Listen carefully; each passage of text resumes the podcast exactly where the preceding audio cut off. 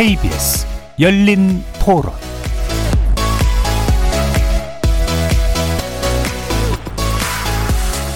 안녕하십니까. KBS 열린 토론 정준희입니다. 이미 회담장에서 서로 동의할 만한 상황이 이미 만들어졌기 때문에 바이든과 시진핑이 자리를 함께 했다고 생각을 하고요. 우리나라에게 가장 이익이 되는 방향, 휴전에서 종전으로 가는 부분일 거예요. 이 둘이 다소나마 친해진다면 문제를 해결할 생각이 있는 쪽으로 간다고 저는 느껴지고 아무래도 조호 이상 한산에 호랑이가 두 마리 있을 수는 없잖아요. 그 점에서 이제 질서를 유지하려고 하는 부분이겠죠. 어, 미국에 상장되어 있는 중국 증시가 그렇게 많이 하락하지 않았거든요. 최악의 상황까지 가지는 않지 않았나 이런 생각이 들고요. 이렇게 합의문을 내지 않은 걸 보면 뭐 여전히 갈등의 골이 좀 깊은 게 아닌가. 근데 뭐 지금 미중 관계가 좋아질 수는 저는 없을 것 같아요, 사실. 중국이 워낙 이제 자기네 영역을 자꾸 넓히려고 하고 자기네들 이제 뜻대로 뭔가를 하려고 하는 그런 방향성이 있는데 중국과 미국이 사이가 좋아지려면 중국이 그걸 포기해야 되는데 절대 포기 안 할 것 같거든요. 종전선언 했을 때 중국한테 엄청난 득이 있다든가 그렇지 않는 이상 쉽게 이루어지지 않을 것 같다는 사실 생각이에요. 사실 별로 지금은 뭐 종전이든 뭐 아니 그냥 뭐 휴전이든 느껴지는 게 별로 없어서 국방비니 뭐 이런 거에서 좀 세이브되는 뭐 이런 정도가 아닐까?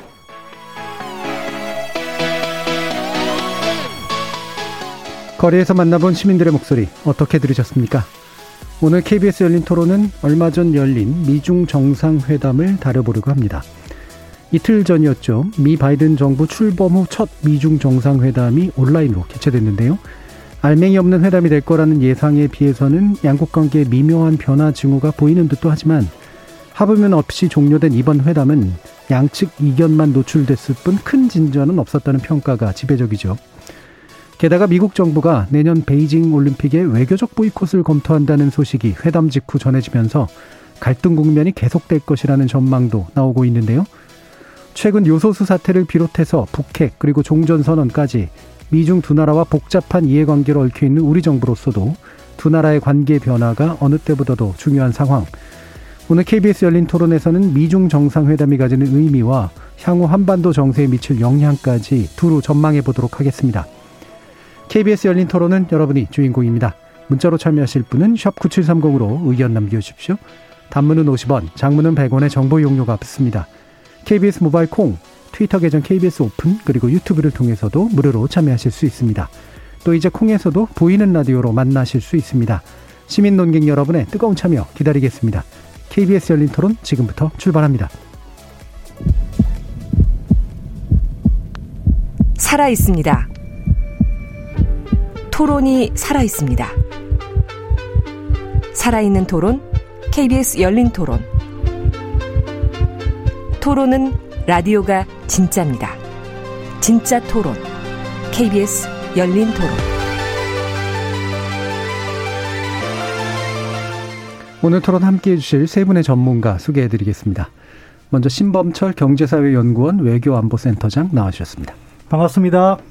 자, 그리고 왕선택 한평정책연구소 글로벌 외교센터장 함께 하셨습니다. 안녕하세요. 왕선택입니다. 자, 그리고 이상만 경남대 극동문제연구소 교수 나오셨습니다. 네, 안녕하십니까. 이상만입니다. 자, 미중 정상회담은 첫 정상회담이었는데, 어, 바이든 정부 탄생 이후로요. 한편으로는 이제 최악은 면한 거 아니냐라고 보기도 하고, 아까 청취 의견도 있었죠. 뭐, 어, 별거 없었던 것 같다. 음, 또는 또 심지어는 더 갈등이 심해지는 거 아니냐 이런 식의 얘기들도 다양해서요. 어, 일단 평가를 간단하게 세 분의 의견을 먼저 듣고 좀 시작을 해보도록 하죠. 이상만 교수님부터 말씀 좀 주실까요? 예, 뭐 이번 16일 어, 미중 정상회담에 대해서 아마 보시는 분들에 따라서 좀 시각 차이가 있을 것 같은데 뭐 기대한 분도 있고 또 크게 기대를 하지도 저 같은 경우는 뭐 크게 기대는 하지 않았습니다. 네. 왜냐하면은 아직 이제 처음 바이든 정부 어, 출범 이후에 첫 정상회담이라서 아마 권투로 얘기하면 스파링 정도? 음. 어, 그 정도를 한번 서로 겨루기를 하지 않았나라는 예.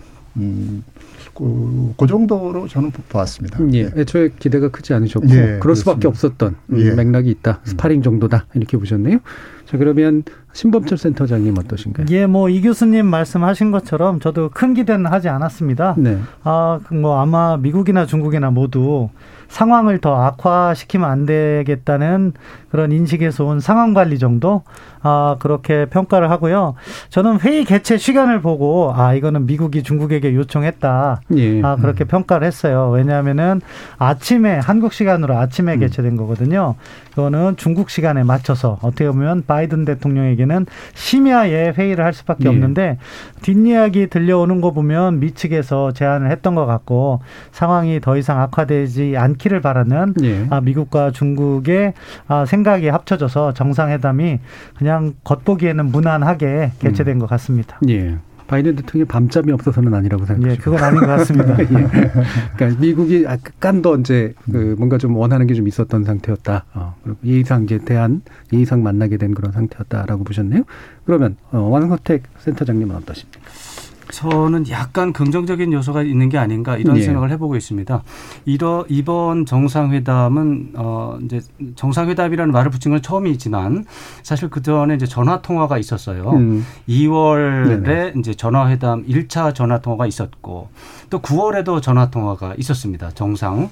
그다음에 그때 이미 이제 바이든 대통령이 에 정상회담을 제안했던 거죠. 음. 그때 이제 어, 대면 회담은 곤란하고 화상 회담으로 하자 해서 그 다음부터 날짜를 잡아서 이번에 정상회담을 한 것이거든요.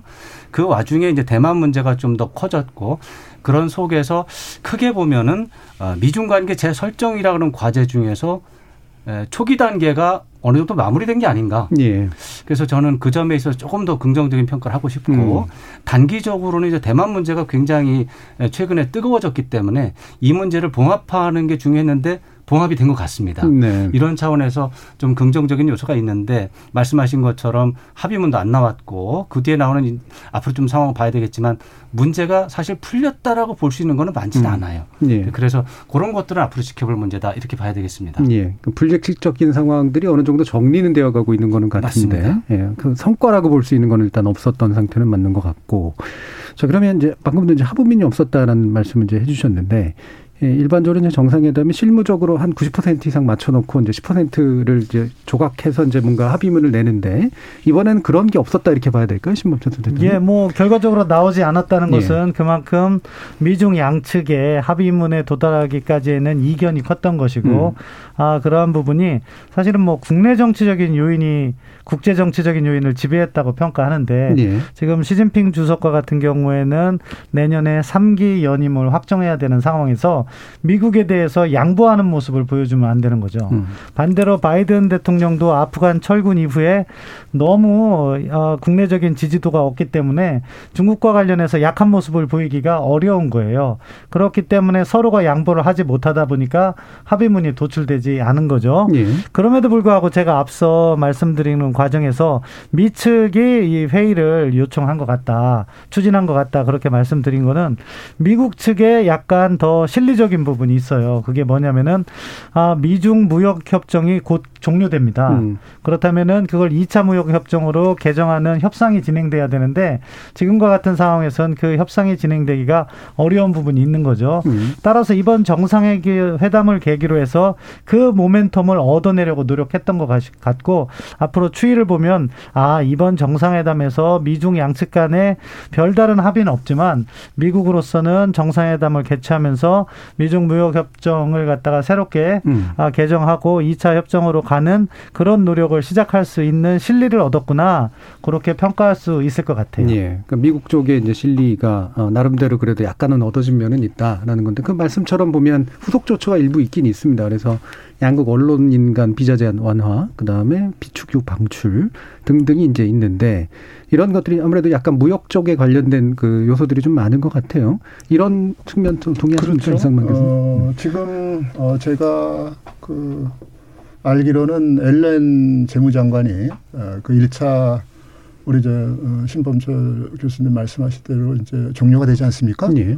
근데 이제 제가 어, 알기로는 이미 그 재무장관이 어, 그그 문제에 대해서 음, 상당한 양보를 많이 한 것 같아요. 예. 특히 관세 부분이나 이런 것들. 그래서 크게 파국으로 가지는 않고 어, 원래 이제 이 정상회담 자체가 하나의 모멘텀을 만드는 그러한 그 회담이었는데 이미 미국이나 중국의 입장에서 나름대로의 그러한 입장을 가지고 있죠. 음. 그래서 중국에서도 경제 완화대 파국은 원치 않는다라는 음. 게 있고 또 바이든 정부 들어와서 가장 중요한 것이 이제 경제과 협력 아닙니까? 네. 그러니까 거의 이게 맞는 거죠. 음. 어. 그래서 어, 양국 강대국 두 강대국이 결국 파국을 막겠다는 음. 그런 의미를 가지기 때문에 뭐 차후에도 이러한과 관련돼서 뭐 협력할 부분은 협력을 하고 경쟁할 부분은 경쟁, 경쟁을 해야 되기 때문에 어, 이번에 대만 문제 같은 경우도 그런 차원에서 나오지 않았나 이렇게 보고 있습니다. 예. 그러니까 주로 이제 파국을 막기 위한 그렇죠. 그런 네, 조치들이 네, 네. 이제 네. 어,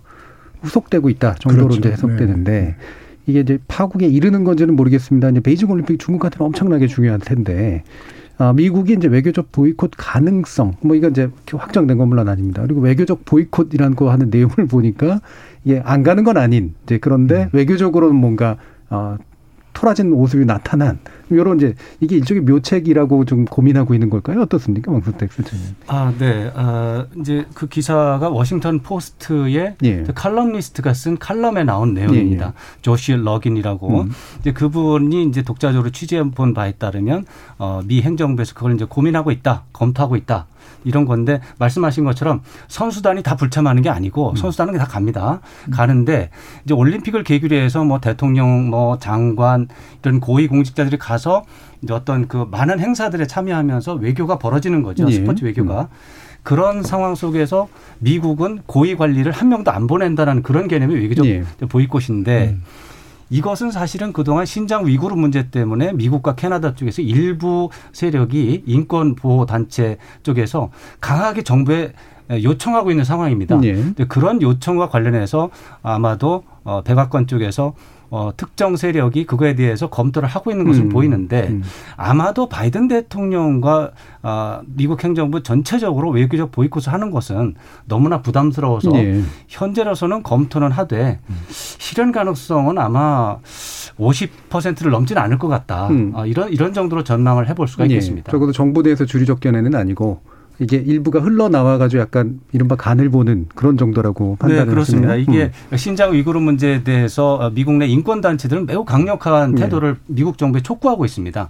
근데 그런 부분에 대해서 오히려 어, 지난 9월에 이제 미중 정상 전화 통화를 했을 때도 그게 이제 큰 문제였는데 오히려 그 전화를 계기로 해서 미국 정부가 신장 위구르 지역에 대한 언급이 줄었습니다. 음. 예. 이런 것들에 대해서 이제 인권 단체는 불만이 많은 거죠. 음, 근데 이런 단체들에서 어떻게 보면 이제 정부의 음. 대통령의 결단을 촉구하기 위한 그런 움직임이 있다. 음. 이렇게 이해를 하는 게 좋을 것 같습니다. 예. 뭐 신범선 센터장님도 어떠세요? 뭐 저 저도 같은 음. 생각입니다. 뭐 이게 올림픽이라는 것이 사실은 정치적으로 그것을 떠나서 사실 세계 평화를 위한 네. 의미가 있는 건데 올림픽 자체를 보이콧한다는 것은 실로 엄청난 일이죠. 딱 제대로 뭐 80년대 냉전이 그렇죠. 극단적인 예. 처, 상황에 처했을 때 서방 세계가 모스크바에 가지 않았고 동구권 일부 국가가 LA 올림픽에 오지 않았던 그런 사례는 있지만 지금 상황에서 그렇게까지 하는 것은 아, 오히려 더 부담이 될 거예요. 음. 그렇기 때문에 아, 또 바이든 행정부는 국내 정치적으로 인권 단체의 목소리를 반영해야 되는 부분이 있는 것이고 그래서 적정한 타협이 이루어지지 않을까 조심스럽게 예측해 봅니다. 음, 마찬가지입니다. 이성훈 음. 저도 뭐 두 분 의견과 뭐 어, 다르지는 않는데 음. 일단 이제 중국의 시진핑 주석 입장에서는 굉장히 이제 체면이 중요하잖아요. 그렇죠. 그래서 내년에 이제 20자 당대에서 뭐 거의 뭐 99% 이상은 이제 음. 3년 이미 간, 가능해졌다라고 이제 이렇게 판단을 하는데 그래도 이 올림픽이라는 자체가 이제 비정치적인 그런 네. 행사이기 때문에 만약에 미국에서 그런 행태를 보인다면은 굉장한 부담이 오지 않겠습니까? 그렇겠죠.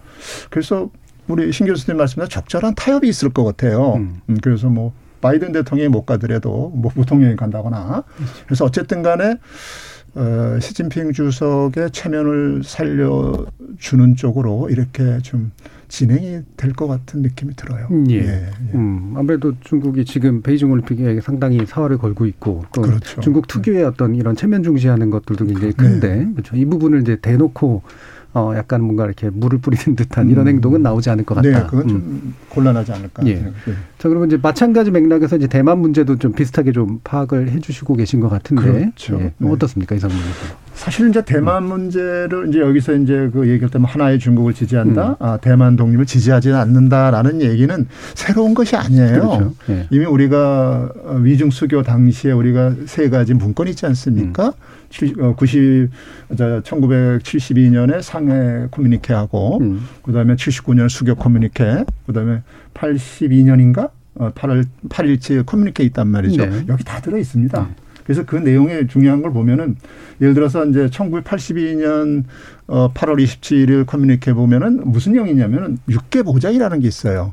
여기에서 이미 대만에 무기 판매하는 거 또 대만이 저 미국이 중국과의 어떠한 그 협상하는 거를 뭐 재촉하지 않는다는 거 다 들어있거든요.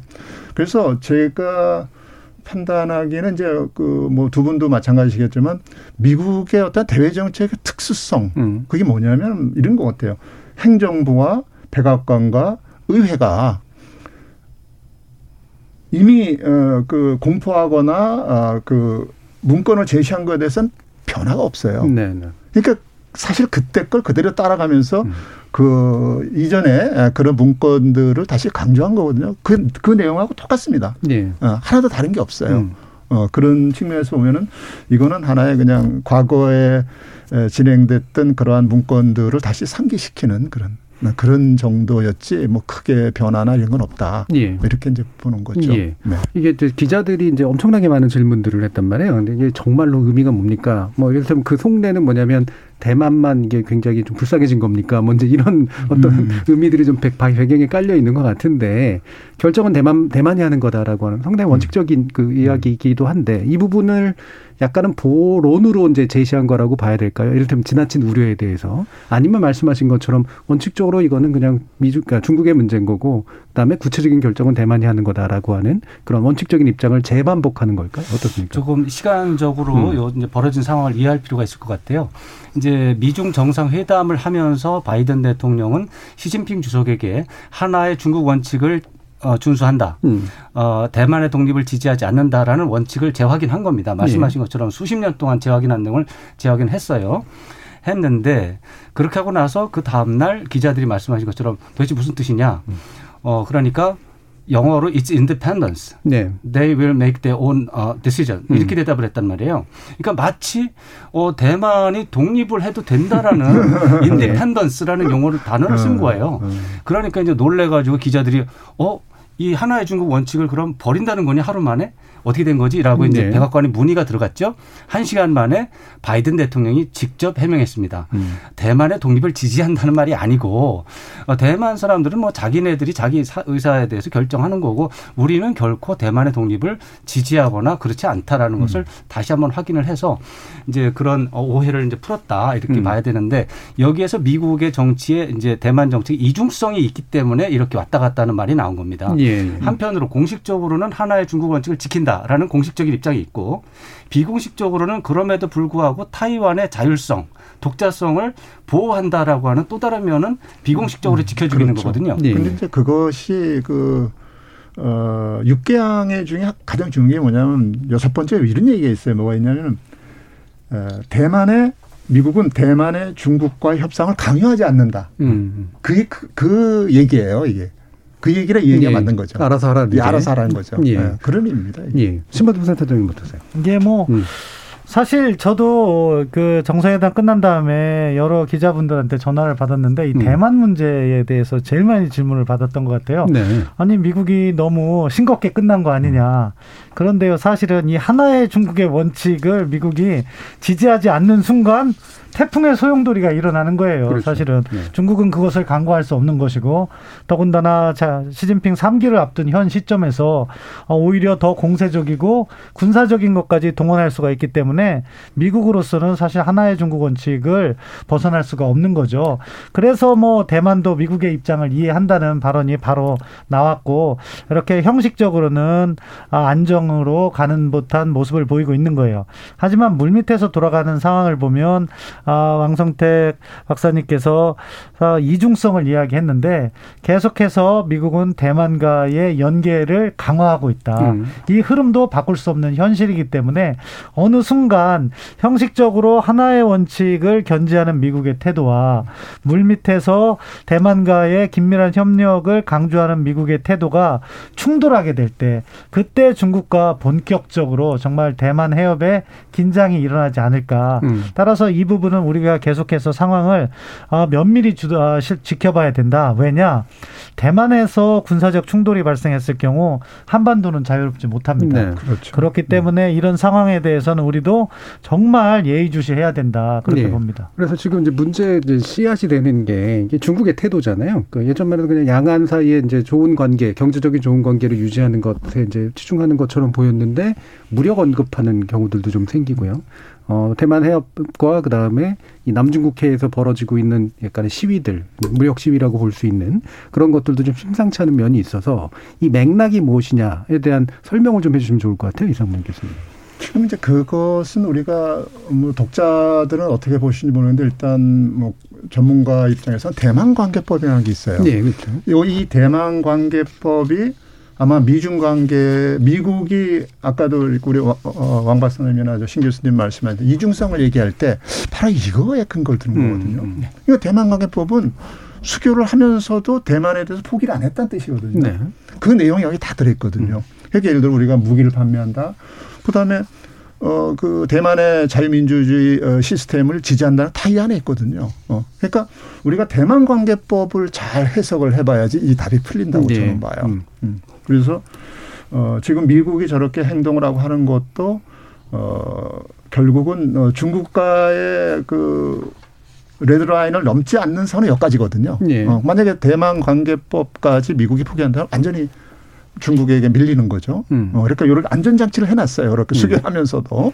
그래서 이런 측면에서 예. 바라봐야, 바라봐야 중국이 된다. 실제로 대만에 대해서 바라는 바는 뭘까요? 실제로 그러니까 그 통일, 통일이라는 말로 표현하는 것처럼 무력을 써서라도 조만간 병합까지 생각을 하고 있는 건 아닐 거 아니에요. 아, 그거는요. 예. 지금 중국의 역대로 이렇게 역사적으로 보더라도 중국 지도자의 가장 최종 목표는 통일이거든요. 네. 지금 이제 대만이 이제 남아 있잖아요. 그러면 시 주석 입장에서는 자기의 정통성을 확보할 수 있는 유일한 길은 대만을 어쨌든 간에 뭐 통일하는 거거든요. 그런데 음. 그 레토릭이 바뀌었어요. 음. 올해 그 3월에 진행됐던 어그 양회에서부터 정, 정부 공작 보고에서 평화 통일이 빠졌어요. 음. 그, 그 말이 빠져버렸어요.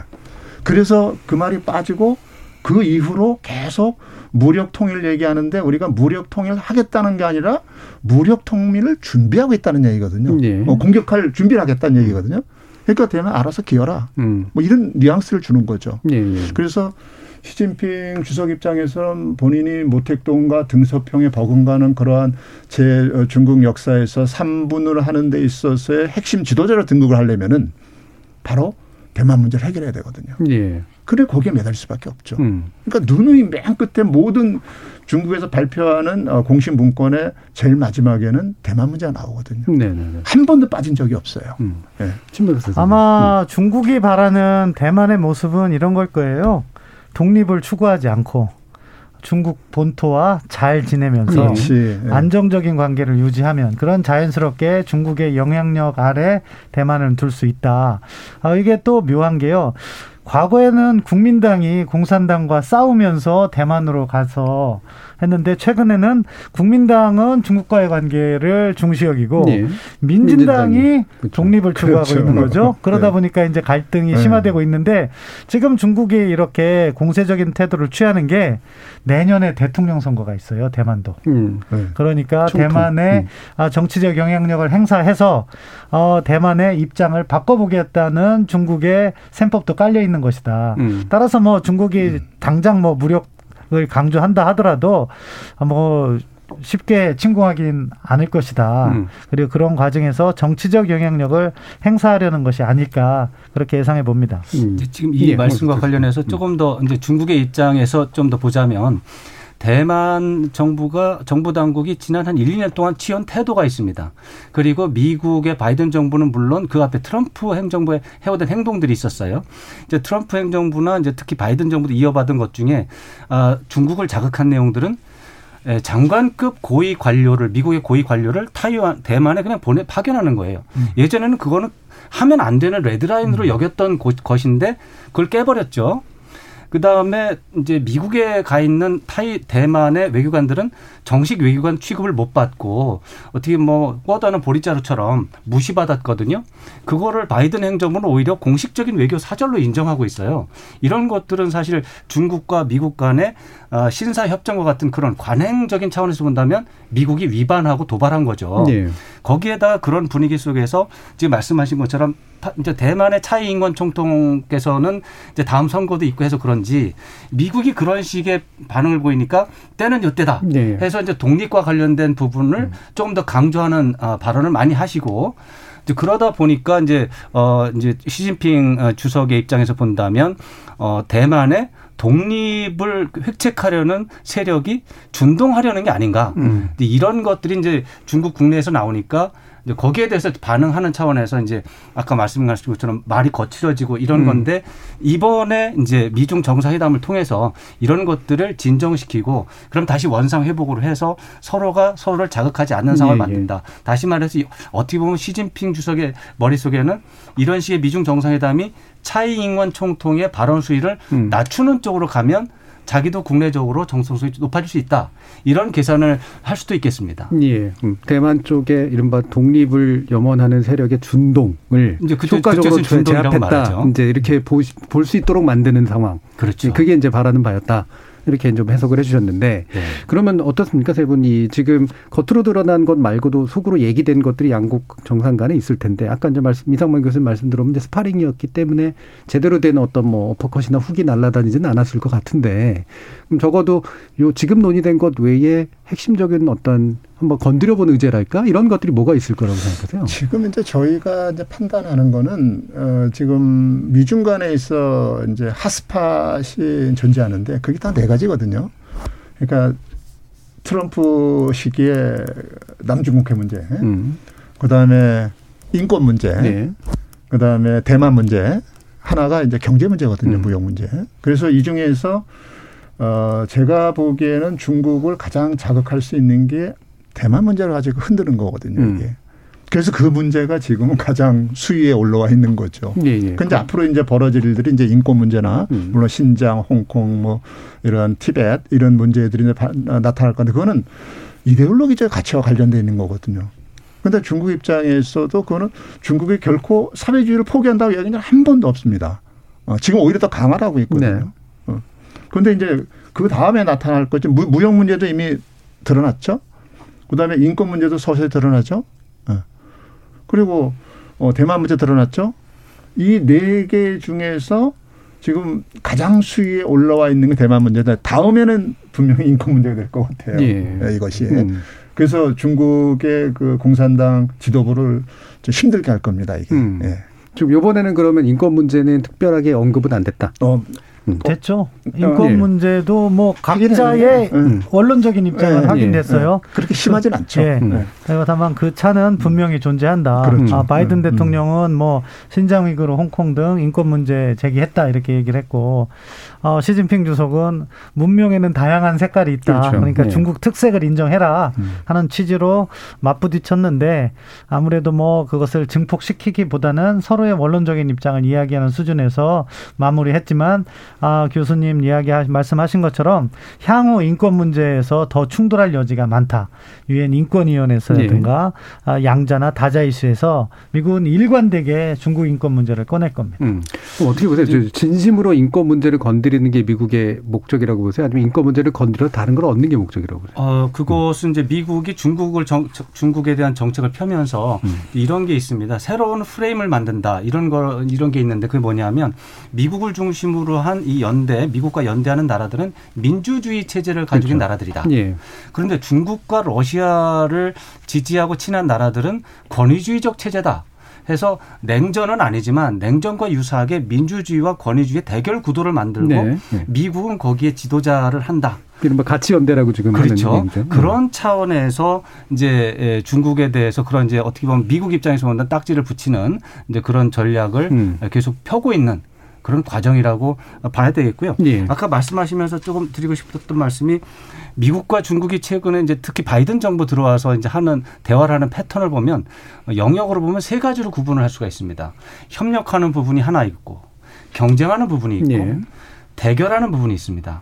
근데 협력하는 부분은 뭐냐 하면 글로벌 어 난제 부분이 있어요. 뭐 전염병, 기후 변화, 네. 그다음에 지역 문제가 있습니다. 이란 문제, 또 아프간 문제, 이제 한반도의 안정 문제. 요게 이제 미국과 중국은 이 부분에 대해서만큼은 협력적이라고 음. 서로가 이야기하고 있습니다. 이 부분에 대해서는 이제 구체적으로 어떻게 협력할 것인가를 얘기하는데 시간이 좀 걸겠지만 어려운 게 아닙니다. 경쟁 문제가 있습니다. 경쟁 영역은 통상 기술 금융 쪽으로 좁혀지고 있습니다. 이 부분은 대체적으로 그냥 기업에 맡기고 그러면서 이제 미국식 질서를 이제 계속해서 압박을 하는데 이건 실력 싸움으로 간다.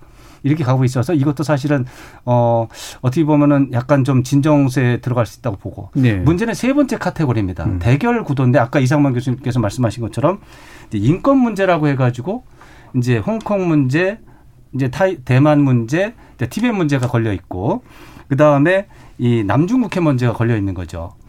여기서는 서로가 이게 너무 의견이 다르고 입장이 다르기 때문에 이게 합의가 안 나온다는 거에 대해서 인정하고 있으니까 예.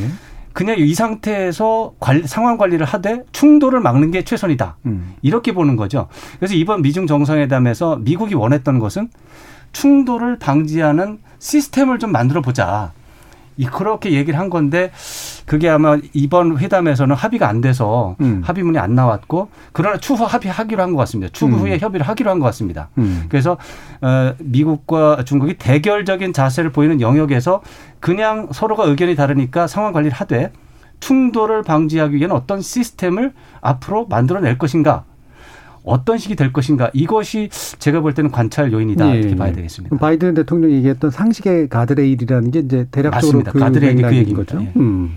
그러면 어 이게 이제 대립의 문제가 경쟁의 영역에 침범해서 이게 경쟁을 예를 들면은 좀 안 좋은 방향으로 대립적인 방향으로 좀 끈다거나 뭐 이럴 가능성들은 좀 어- 있다고 보세요? 경쟁적 요소와 음. 대결적 요소는 본질적으로 다릅니다. 그런데요, 예. 그게 지금 올해 5분에 하는 저 rhetoric을 쭉 살펴보면은 이런 게 있어요. 트럼프 정부는 America First였잖아요. 그렇죠. 그 얘기가 없어졌어요. 예, 예. 그래서 그게 없어지고 지금 어, 주- 어, 중국을 인정하는 그 두 강대국으로 톤이, 인정하는 지금 뉘앙스를 지금 보였거든요. 네. 미국에서. 그래서 상당히 이제 트럼프 시기와 이제 바이든 시기가 달라, 달라졌던 점이 에, 중국의 위상이 어느 정도 인정이 된다라는 음. 그런 그 계기가 되는 거죠. 예, 예. 그래서 그렇기 때문에 우리 저왕 박사님 하시는 말씀과 마찬가지로 협력하는 부분이 앞으로 좀 늘어날 것 늘어나는 같아요. 거. 늘어날 것 같아요. 늘어났죠. 늘어날 대립, 수밖에 대립은 없죠. 현상 유지하면서 뭔가. 완충, 그렇죠. 완충을 네, 찾고 늘어난단 예. 말이에요. 그래서 협력 부분이 늘어나면서 미중은 명실공히 두 마리의 호랑이가 음. 아, 아, 산에 예.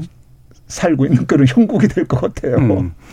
네. 그 신보중 선생님, 근데 그러면 이제 경쟁 문제가 그럼 가장 부각될 수밖에 없을 텐데 무역과 이제 경제 관점에서 볼 때 이게 이제 현재로서는 그 예전에는 이제 중국 때리기가 계속됐었으니까 겉보기에는 이제 중국이 좀 급해 보였는데 이제 지금 왜 이렇게 급한 게 미국이다. 이제 이렇게 보는 시각들이 되게 많단 말이에요. 실제로도 그렇다고 보십니까? 뭐 미국 경제가 생각보다 회복이 덜 되고 있죠. 음. 그게 바이든 행정부로서는 지지율 저하의 예. 가장 큰 원인이 될 수밖에 없는 건데요. 따라서 일정한 수준의 타협은 저도 할 수 있다고 생각하는데요. 아 그런데 아까 말씀하신 내용 중에서 산 중에 호랑이는 한 마리다. 음. 아, 그렇기 음, 때문에 정치자가. 미국이 음. 중국을 인정을 한다 하더라도 그것은 현실을 수용하는 아, 부분이지 중국과의 경쟁을 포기하지 않고 음. 바이든 행정부는 전략 자체를 달리한다. 그러니까 트럼프 행정부 같은 경우에는 미국의 힘으로 중국을 때리겠다. 그렇기 때문에 마- 이상만 교수님 말씀하신 것처럼 America First도 나오고 관세 가지고 계속 압박을 했는데 바이든 행정부는 그것으로 중국을 다룰 수 없다는 거죠. 예.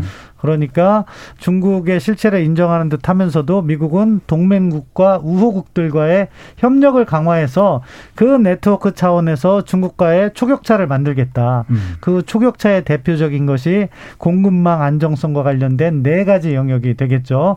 아, 그것은 반도체, 네. 그리고 고용량 배터리, 음. 아 그리고 아 히토르등 광물 음. 그리고 의약품 이 네 개에 있어서만큼은 중국이 따라잡지 못하게 만들겠다. 그리고 그것을 자기의 동맹국들과 우호국들 간의 음. 협력을 통해서 확실한 격차를 두겠다는 게 이제 미국의 전략인데요. 중국도 뭐 나름대로 그 전략을 알고 있기 때문에 대응을 할 텐데 네. 앞으로 그 네 가지 영역 공급망의 영역이 어떻게 하면 미중 경쟁의 핵심 영역으로 군사적인 부분보다 실질적으로 더 중요한 음. 영역이 될 가능성이 높다고 봐요. 예. 마찬가지로 판단하시는 이상민 교수님. 그렇죠. 예. 저도 지금 이제 음.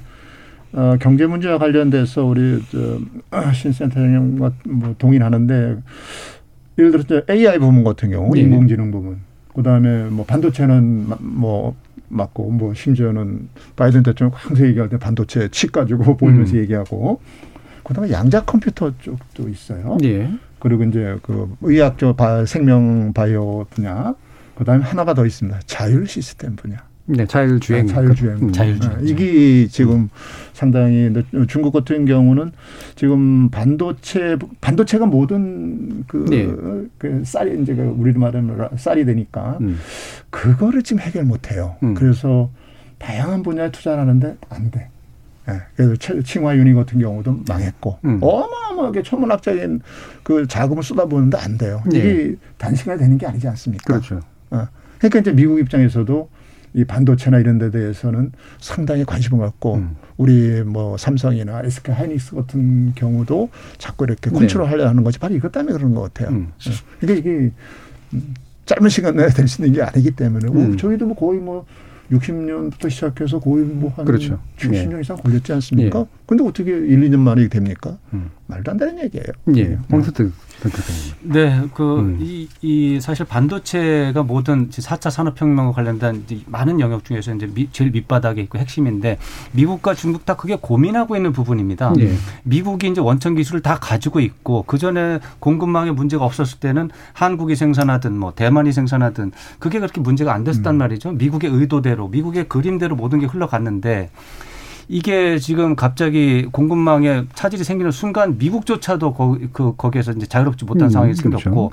그래서 스스로 생산하려고 보니까 자기는 이미 생, 음. 공장이 없는 거예요 미국에는 음. 저 로열 저 자기 원천 기술만 있고 근데 중국은 그러면 사, 상황이 좋으냐? 말씀하신 것처럼 중국도 상황이 안 좋은 게 너무나 짧은 기간에 안 되거니와 문제는 중국의 그 의사 결정이라든가 사회 구조에서 부패 문제가 있어요. 음.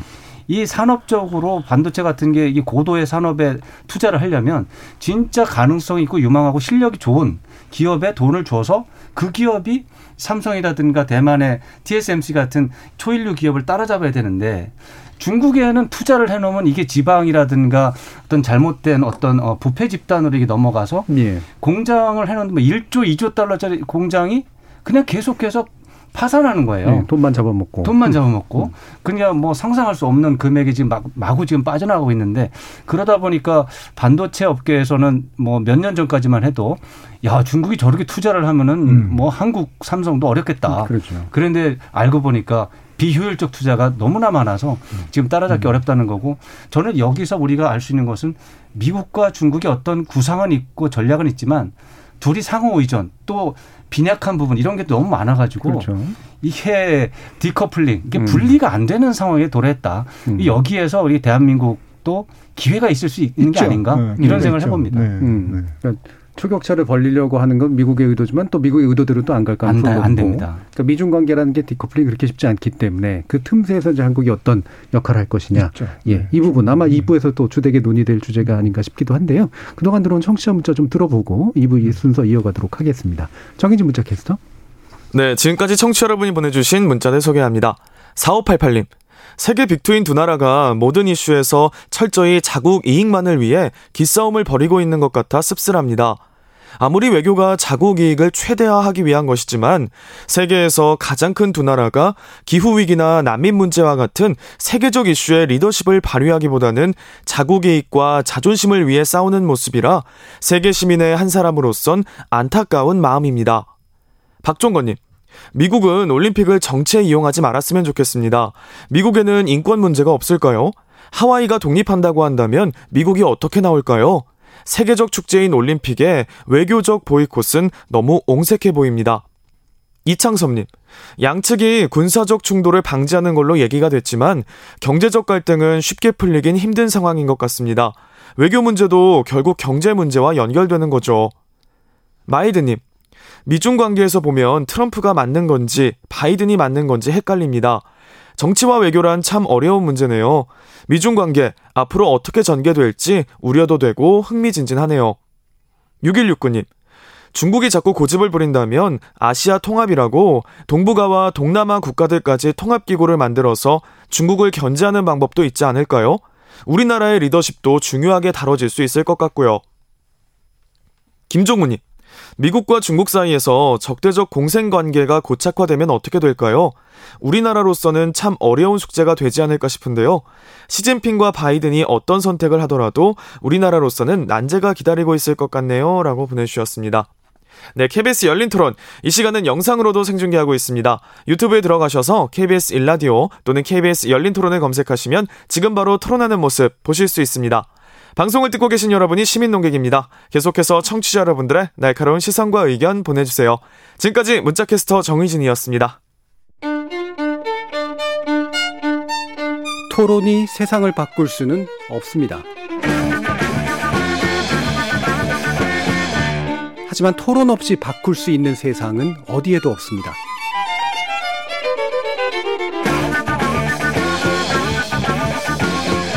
세상의 선한 변화를 갈망하는 당신. 정답이 아니라 질문의 힘을 믿는 당신. 우리 KBS 열린 토론에서 만납시다.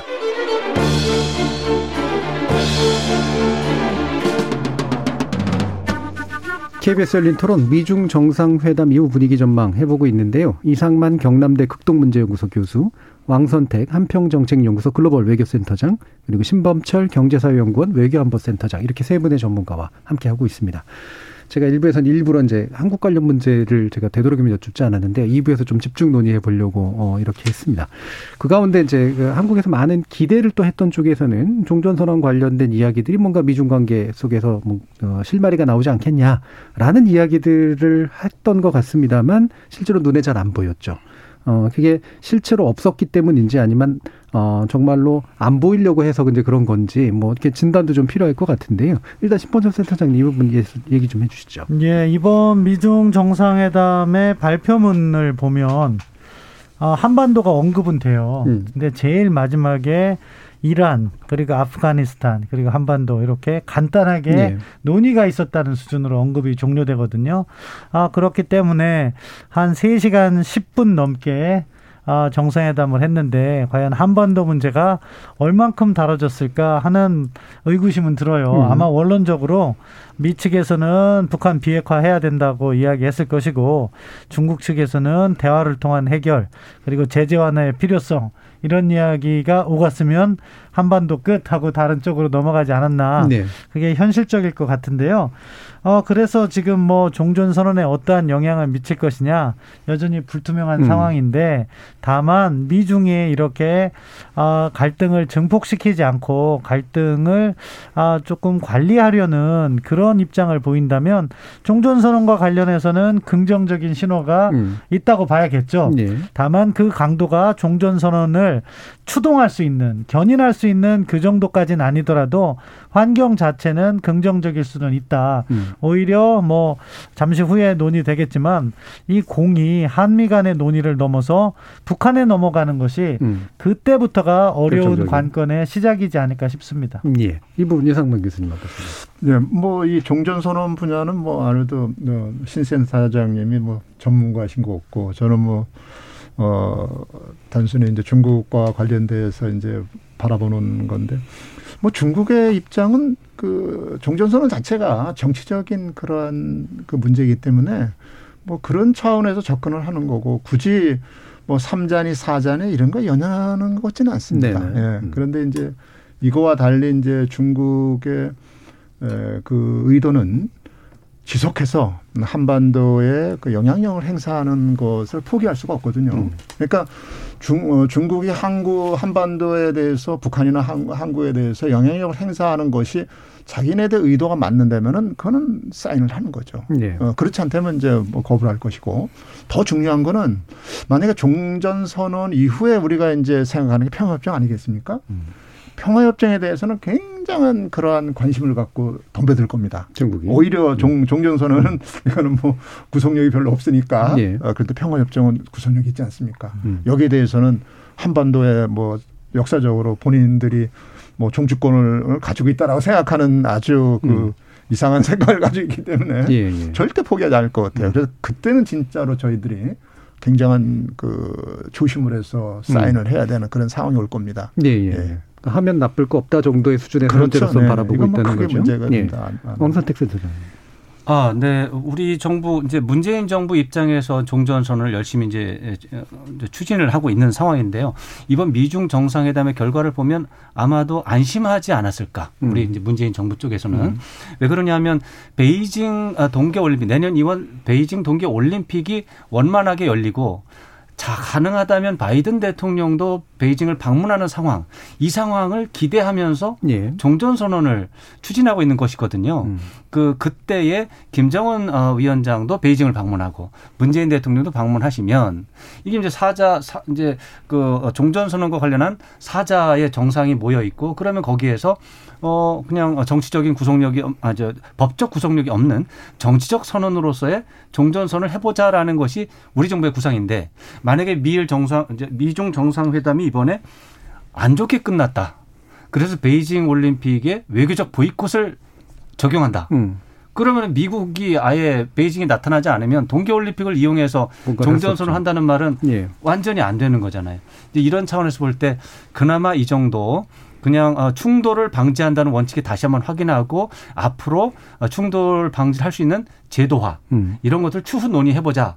이 정도만 돼도 문재인 정부 쪽에서 문재인 정부는 좀 안심하는 상황이 되지 않았는가 이렇게 예. 어, 생각해 볼 수가 있습니다. 예. 그러니까 당분간의 진로에 이제 큰 장애는 이제 일단 없는 없어 보이는 다만 이제 주, 북한의 이제 태도가 이제 중요할 텐데 일단 그러면 이제 이 부분은 좀 짚어야 될 것 같거든요. 그러니까 한미 간에 상당히 이견이 좁혀졌거나 한미 간에 상당히 태도가 동일해졌다라고 보는 쪽도 있고 사실 여전히 좀 종전선언의 거- 구체적인 어떤 실행 방안에 관련해서는 어, 온도차가 분명히 있다라고 보는 쪽도 있어서요. 이 부분 신보사 선생님 어떻게 보세요? 예, 뭐 저는 온도차가 있다고 볼 수밖에 없다.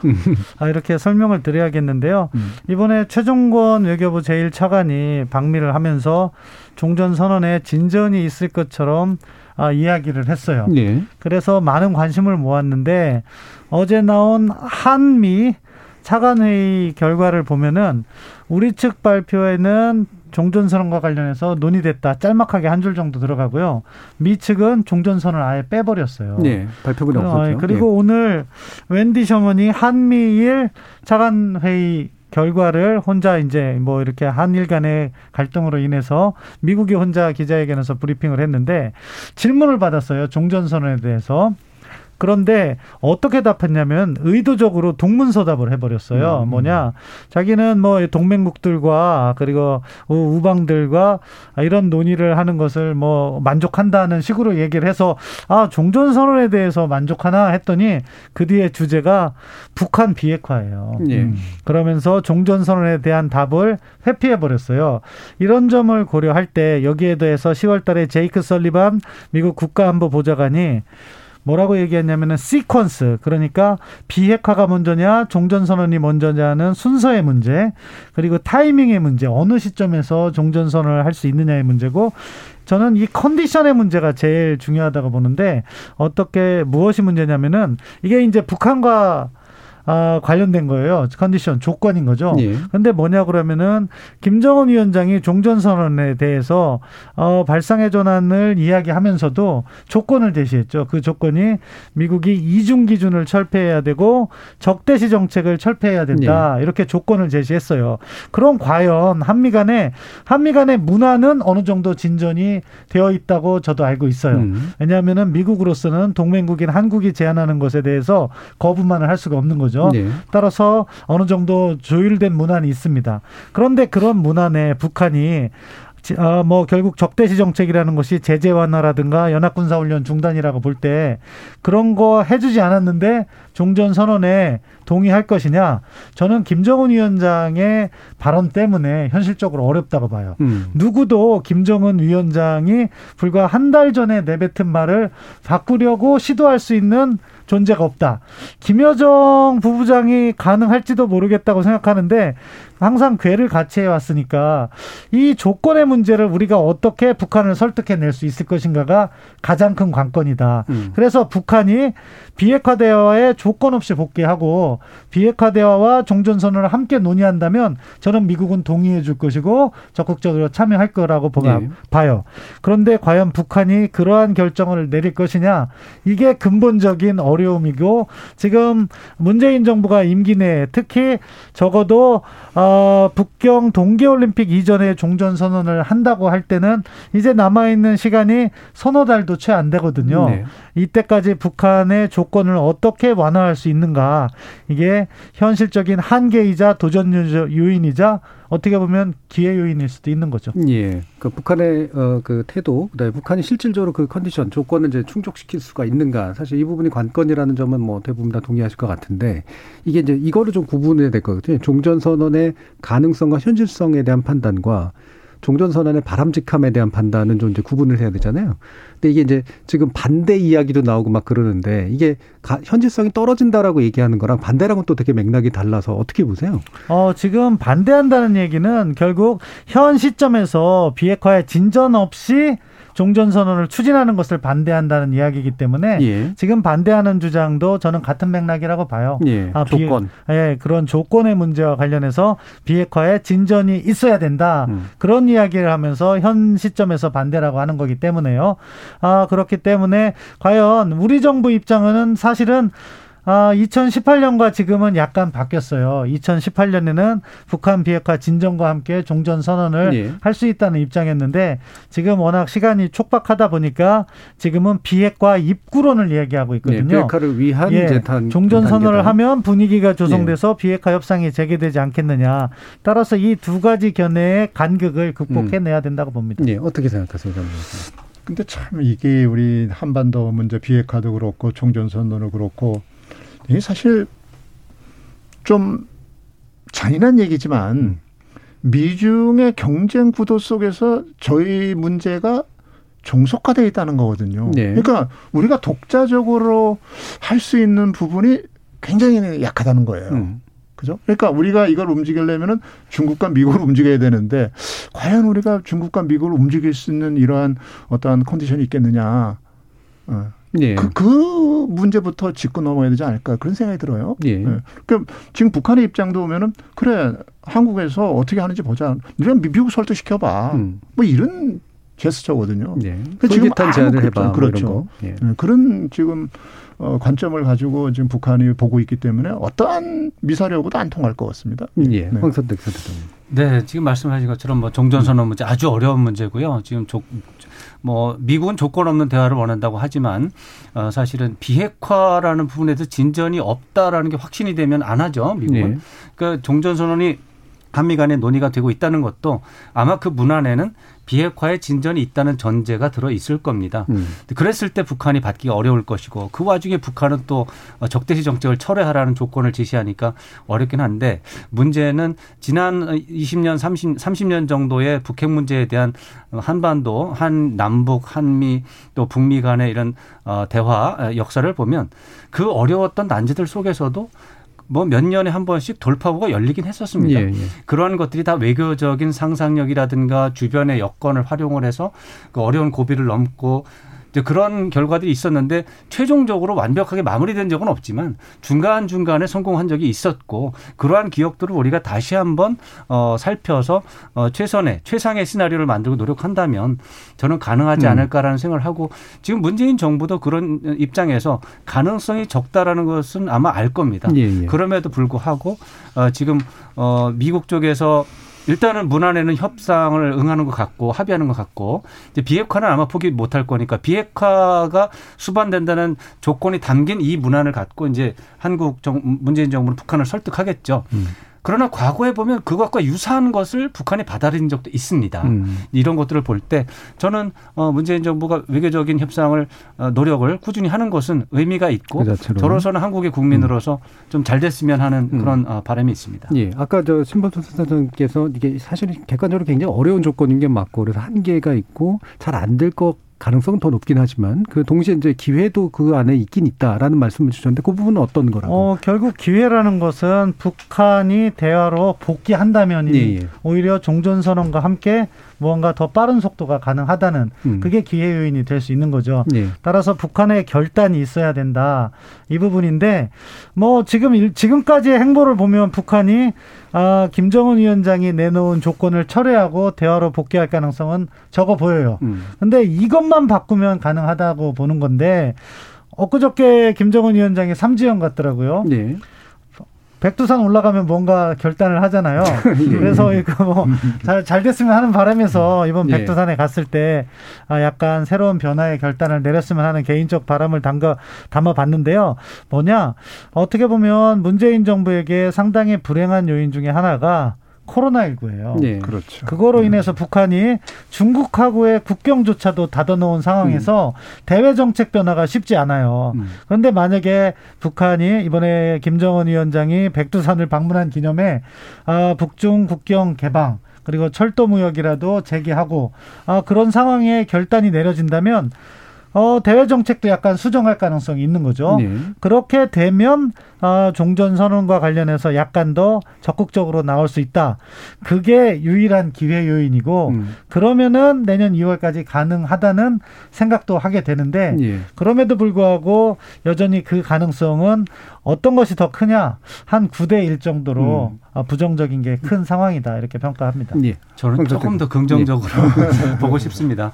말씀드린 것처럼 미국의 입장은 뭐 종전 선언 한국 정부가 요구하고 특히 이것은 이제 문재인 대통령의 관심사라고 하는 것은 뭐 명확해졌기 때문에 미국 정부가 협조하지 않을 수 없다고 보고요.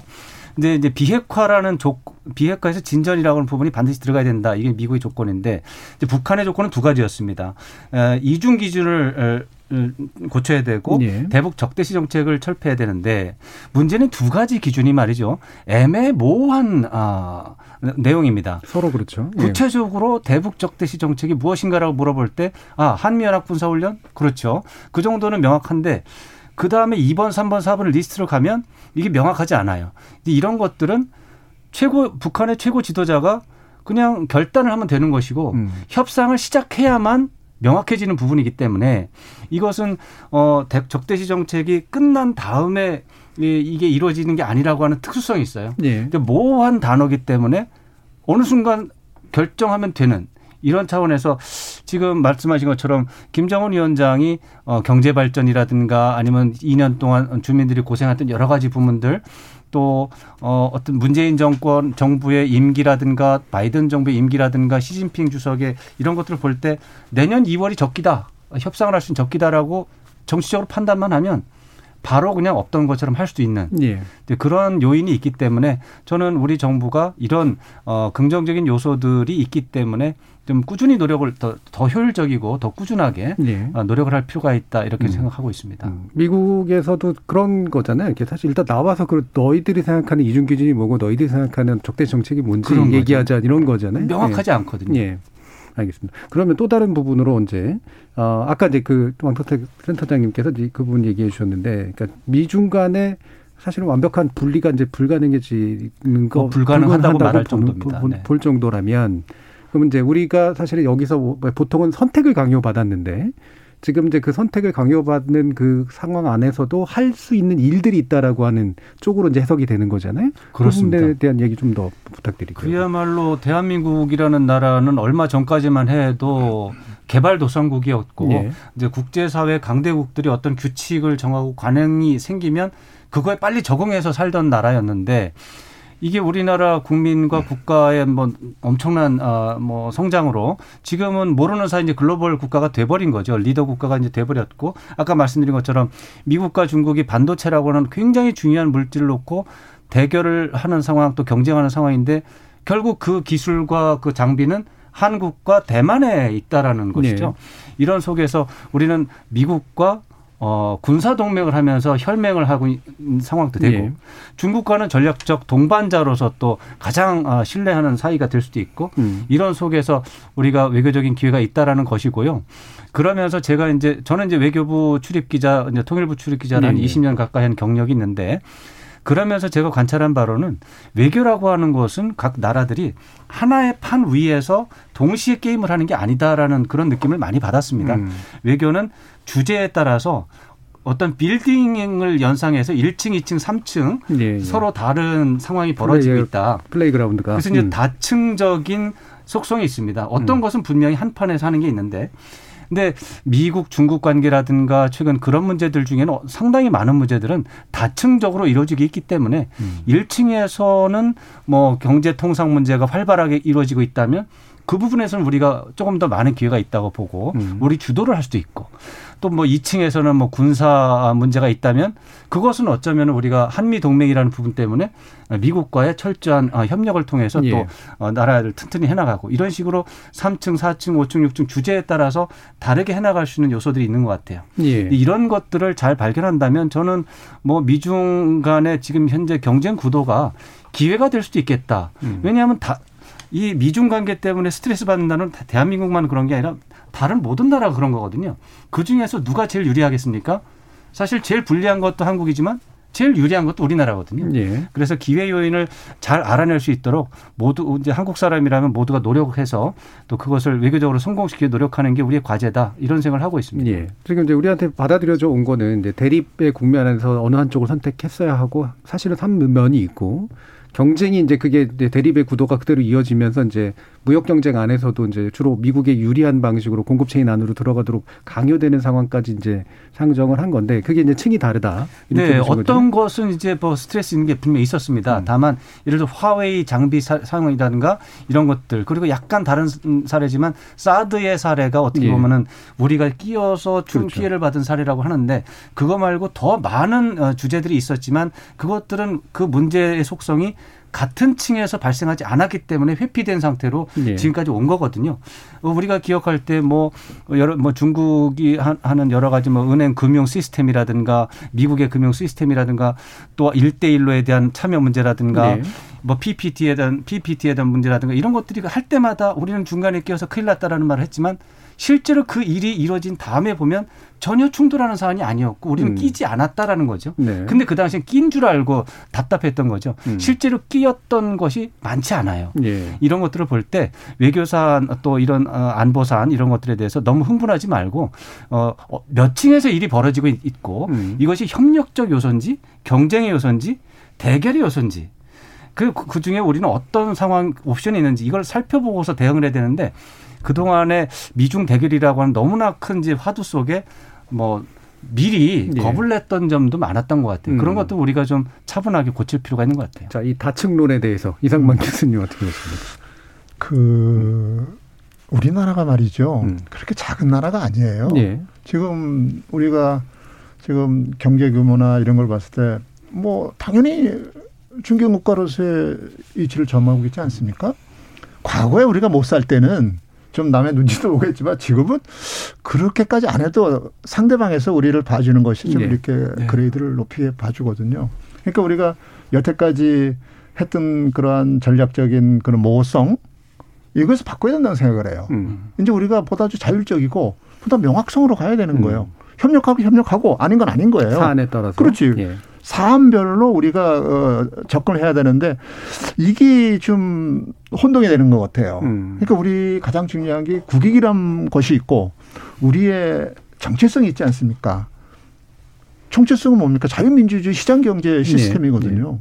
중국은 사회주의 시장경제예요. 그 시장 경제라는 게 별 다른 게 아니거든. 어떻게든지 경제 문제를 해결하기 위한 방법으로서의 그것이 시장이냐 계획이냐 이런 따지는 것이지 그럼 앞에 있는 사회주의 자본주의 시장 경제 절대 변하지 않습니다. 음. 그럼 중국이 그, 그런다면 거기에 대해서 중국에서도 우리 한미동맹 인정합니다. 네. 어. 음. 부정하는 게 아니에요. 그렇죠. 충분히 이용을 해야죠. 음. 어. 음. 그래서 우리가 보다 주체적인 그런 차원에서 어, 정체성을 좀 확립을 하고 또 우리도 당당하게 실이 뭐 한 대 맞으면 그다음 두, 두세 세대 때릴 각오하고서 더 덤비는 거죠. 뭐. 예, 예. 네. 음. 이 부분 신보철 센터장님. 예, 뭐 저도 다 공감합니다. 음. 사실은 뭐 우리가 우리의 힘을 제대로 몰랐던 부분도 있었던 거고 예. 또 중국의 그 사드 경제 보복을 받으면서 어떻게 보면 우리 스스로 체질 변화를 시킨 부분도 있어요. 이게 음. 참이 주제만 가지고도 한 시간 이상 토론이 그렇죠. 필요하다고 그렇죠. 생각하는데 예. 어, 가장 단편적으로 설명을 드리면요. 어, 제가 최근 몇 년간 우리가 대중 수출 품목의 상위 랭킹 20위를 갖다가 살펴봤는데요. 예. 사드 보복 이후에 변해요. 그리고 음. 지금은요. 우리가 주로 첨단 부품이라든가 가전 제품이라든가 이런 IT와 관련된 부품들이요. 20위권의 상위권으로 속해 있어요. 그건 네. 뭐냐? 중국이 한국을 제재할 수가 없어요. 이제는. 음. 음. 그런 부분은 중국이 제재를 할 경우 자기들이 더 큰 피해를 입어요. 그렇죠. 그만큼 한중 간에 새로운 협업 구조가 만들어지고 있고 그렇다면 우리가 중국에 대해서 조금 더 목소리를 내도 되는 부분이 존재하고요. 네. 또 다른 한편으로는 이제 근본적으로 한중 간의 경제 협력 구조가 변화를 해요. 우리가 일반적으로 아직도 인식하고 있는 건 한국의 기술력과 자본이 중국의 저임금 노동력과 만나서 네. 세계 시장으로 진출하는 1990년대와 2000년대 초반적 사고를 하고 있어요. 음. 그런데요, 그런 분야는 이제 점점 더 사라지고 있어요. 그렇죠. 사양 산업이 되죠. 한국의 첨단 기술과 중국의 첨단 기술이 맞붙어서 세계 시장에서 경쟁하는 게 많거든요. 네. 그렇기 때문에 사실 한중 협력에 대한 근본적인 인식 전환이 필요하고 협력이 필요한 부분은 당당하게 협력하고 경쟁을 통해서 극복해야 될 부분은 오히려 우리가 더 초격차를 만드는 그런 접근을 하는 게 바람직하다. 음. 그런 이제 인식의 전환이 필요한 시기가 온 것 같습니다. 음, 예. 이 부분들 왕선택 어, 센터장님 말씀도 한번 더 다시 한번 들어보죠. 네, 저도 음. 바로 그런 내용에서 음. 아까 말씀드린 건데요. 우리나라가 성장을 했고 그래서 그 동안에는 약속의 컴플렉스라고 하는 것이 현실이었고, 근데 그것에 따라서 우리나라가 참 미국 눈치도 예. 보고 중국 눈치도 보고 그랬던 것이 사실이었지만. 그야말로 한, 한, 뭐, 한 15년, 20년 됐나요? 이미 음. 우리가 모르는 사이에 우리나라가 공급, 어, 어떤 경제 통상 공급망에서 그냥 핵심으로 들어와 버렸던 거예요.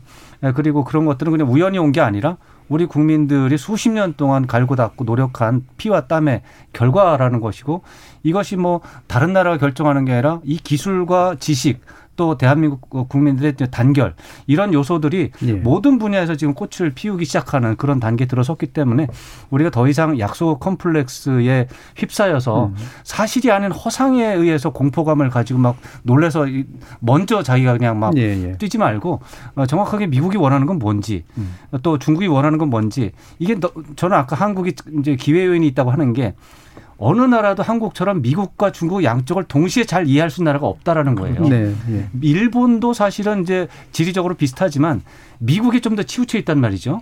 일본에서 나오는 그런 중국에 대한 해석 중에는 좀 무리한 게 많아요. 어떻게 보면 좀 더 반, 반대하는 의미에서 또 다른 나라들은 너무 또 지역적으로 멀 지리적으로 멀고 하다 보니까 중국의 정서를 이해하는데 문제가 많죠.